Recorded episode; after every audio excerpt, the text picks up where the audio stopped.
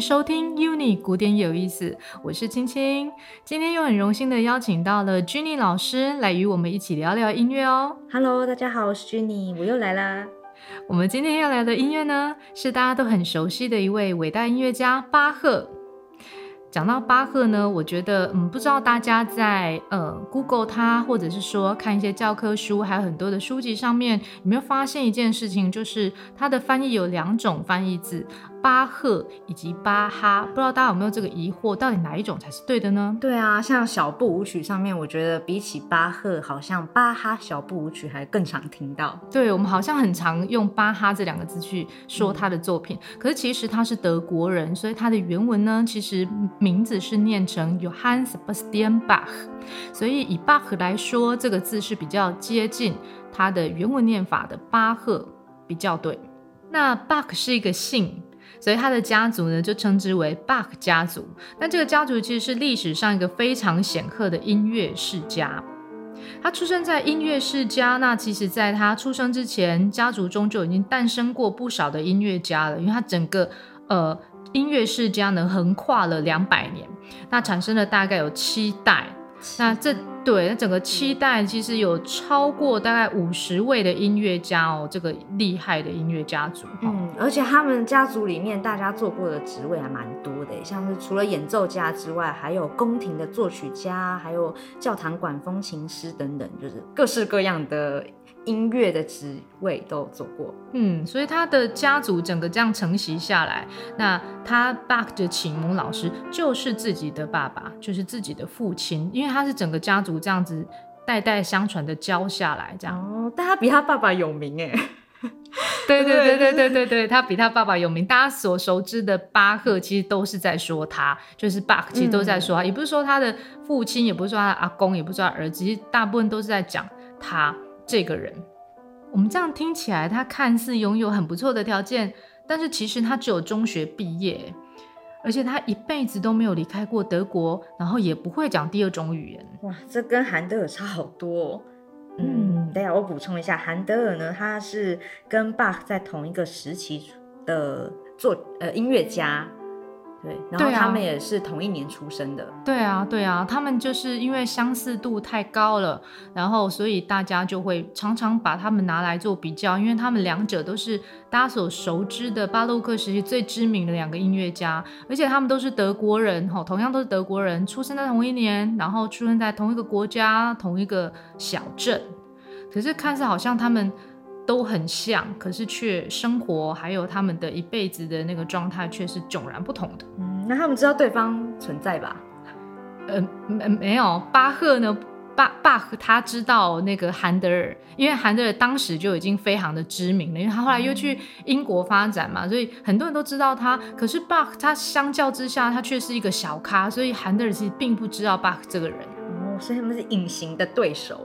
欸、但但韩德尔不知道他，对，韩德尔不知道他根本没有把他看在眼里，嗯、因为根本就不知道这个人。然后，但是 bug 却觉得，哎、欸，好像有一个很值得学习的对象，就去 follow 他，然后甚至想要去认识他，可是一直没有机会。嗯。对啊，很可惜哈。对啊，好惨哦，爸。对 对，所以他就诶一直要追逐那个巴呃不对韩德尔的脚步，所以就是、嗯、但是却没有机会去认识到他，因为他韩德尔实在太忙了，嗯、他就是很知名的音乐家嘛，然后也宫廷音乐家、中作曲家，然后他的业务太多了，所以他没有机会去理到巴，实在是太可惜了，不然他应该可以两个当好朋友。嗯，那他们两个实在是有很多相近的地方，呃。刚刚有提到他们相同的地方，那还有一个那种人生当中的呃迥然不同的状态。呃，韩德人呢，他是这辈子他非常的有钱，生活非常优渥，可是他却没有对象，从来没有对象。但是巴赫呢，他是呃一辈子从来没有过富裕的时候，可他却结过两次婚。而且他一共有二十个小孩，十个也太多了吧，很恐怖哦。怎么回事？对，所以因为他很特别的是，他可能宗教信仰的关系，他就觉得哇，孩子就是上天赐予的礼物，所以他就欣然的接受了这个这个呃这个礼物。嗯、等一下，爸他不富裕什么的，应该是因为他孩子太多，哦、太辛苦了。对啊，好辛苦哦。所以原生家庭虽然给他很大的优势，可是他却过得很困苦。虽然他过得这么困苦，但是他还是有非常惊人的创作力。所以，我们今天就要来特别聊一下他的 C 大调前奏曲。然后，这首曲子呢是收录在他的平均律键盘曲集里面。然而，这部作品呢是 Bach 为大键琴以及羽管键琴而作的曲集。然后，所以它的正确名称应该叫做平均律键盘曲集。但是，大家在 Google 的时候常常会出现另外一个称号叫平均律钢琴曲集。可是，Bach 其实并不是为钢琴做的作品哦。嗯，那还有一个有趣的地方就是这个作品是用二十四个大小调创作而成的。所以第一首呢是 C 大调，第二首就会是 C 小调。然后第三首是升 C 大调，第四首就是升 C 小调，就大调小调大调小调这样子半音阶的序列往上升。那还有一个有趣的地方是，它每一首里面都是用两个曲式，就是前奏曲还有副歌来创作的，每一首都有前奏曲和副歌，这样用这种方式来创作成平均律键盘曲集。嗯，所以它最后一首呢就会是 B 小调的副歌去做结束。嗯。那我们今天要聊的作品呢，C 大调前奏曲，它很特别的作曲手法呢，是靠和弦的分解来达到音乐上的色彩表现。它每小节都会做一次和弦变化哦。对，那和弦分解我来解释一下了，就是如果以 C 和弦来说呢，它的组成音就是哆咪嗦。那可是它哆咪嗦不是一起弹，是分开、分解、分开弹的哆咪嗦。所以我们看到这首曲子的第一个小节，它就是哆咪嗦、哆咪嗦、哆咪，就只有用哆咪嗦三个音这样子来弹。然后呢，呃，这种创作手法呢，其实常常会用在伴奏上面。讲到这个呢，就要讲到法国作曲家古诺，哦、因为他就是把这个伴奏搭上旋律，然后就创作成一个新的曲子，叫做圣母颂。其实我最早比起听 Bach 的这个前奏曲，我其实是先认识古诺的圣母颂，因为我小时候就玩一个电脑游戏叫做《梦幻水族箱》，然后它就是要在电脑游戏，对对对，要放游戏片的那一种，就是光碟片的，然后就是电脑的光碟片，对对对，游戏，然后 这个现在都 Switch 什么的，哦，对不起，对对对，然后呢，就是它那个游戏就是里面其实很无聊，就是一堆鱼，然后你要一直买鱼，然后它的背景音乐就是用。呃，古诺的这一首圣母颂，可是我一开始听的时候就觉得，哎、欸，怎么这么平静？因为它就是噔噔噔噔噔噔噔噔，然后有一个旋律、哦、好可爱哦，搭在上面，然后一堆鱼在那边慢慢的游，就觉得是，就是这个玩这个游戏就会让我觉得很平静、很舒服。哦，所以它给你一种很平静、舒服的感觉。如果这种配当成配乐，有给你一种这种 feel，是不是？对，哦，那应该是不是跟它其实？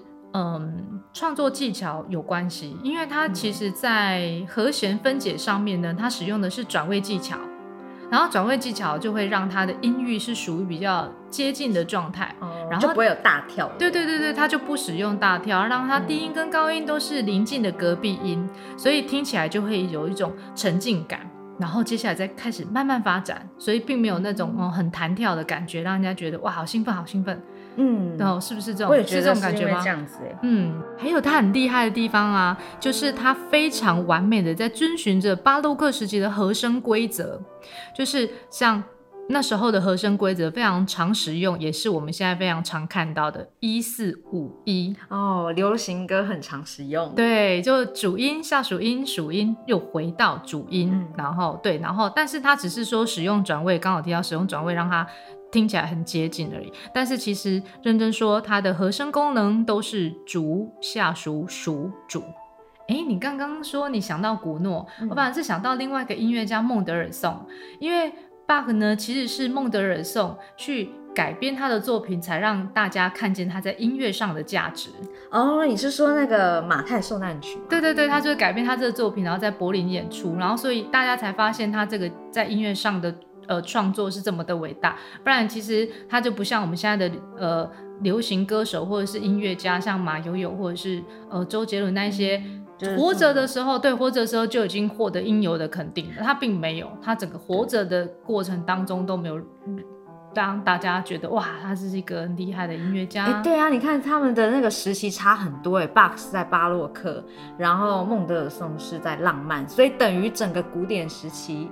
对他，大家都还，大家都对巴赫没有那么熟悉耶。对啊，他巴洛克时期，然后紧接着在古典时期，嗯，大家虽然有拜读过他的作品，可是并没有把它发扬光大，一直到又到下了一个时期，到下一个乐派浪漫的。然后孟德尔颂，因为他阿嬷送给他的一个作品，阿嬷吗？对，阿嬷又又是阿嬷，就是阿嬷哎送给他就是巴赫的作品，他才听了之后发看了之后才觉得说哇，就是真的很厉害耶，他才去发扬他的作品。阿嬷为什么会喜欢 Bach 的作品？阿嬷很会演示英雄哎，对对对，又要访问一下阿妈，又要访问，对，要访问一下阿妈，呃，阿妈怎么这么厉害？对，就是才让。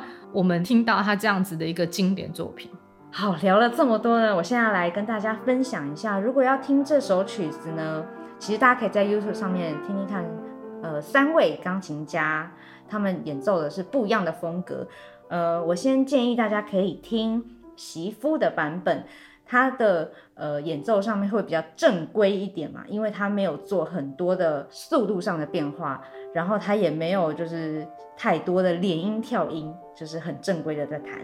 那还有另外一位呢，当然就是我们 Bach 的权威顾尔德，他弹的速度比较慢，然后他又在故意在第五个音跳音。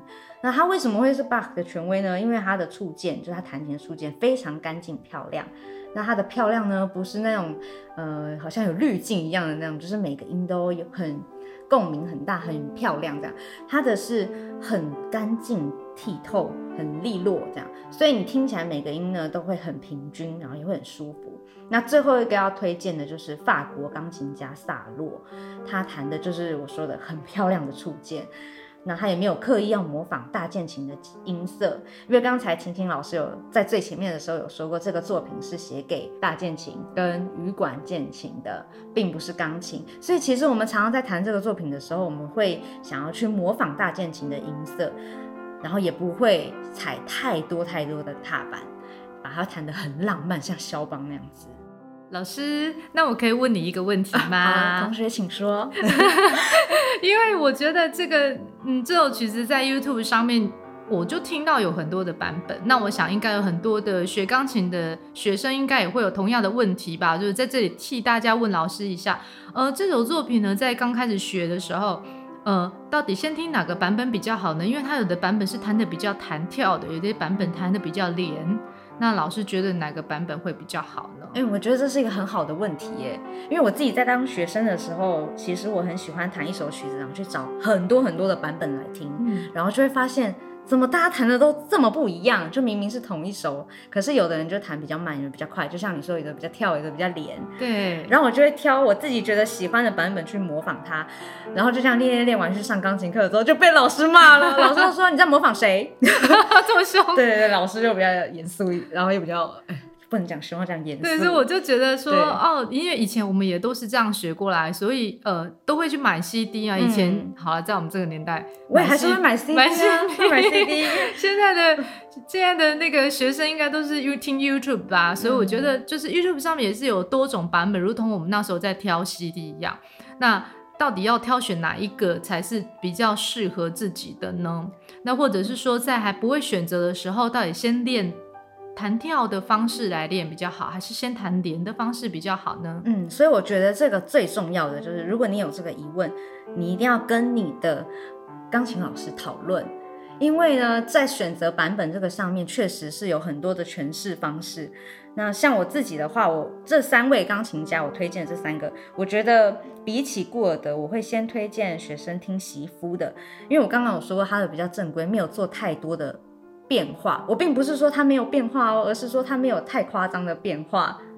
所以呢，你听他的比较不会有呃，就是比较有个性的诠释。那如果你先听顾尔的，你就想说，哎，他的版本怎么会在第五个音弹跳音？他是哆咪嗦哆咪嗦哆咪，那你就是模仿他的，老师就会觉得，哎，你怎么弹得这么奇怪这样子？所以我觉得跟老师讨论是最好的方法，而且甚至每个老师喜欢的风格不同，可能他可以给你更多的选择，让你去听适合你现在年纪或程度适合，就是适合的演奏家或者是版本。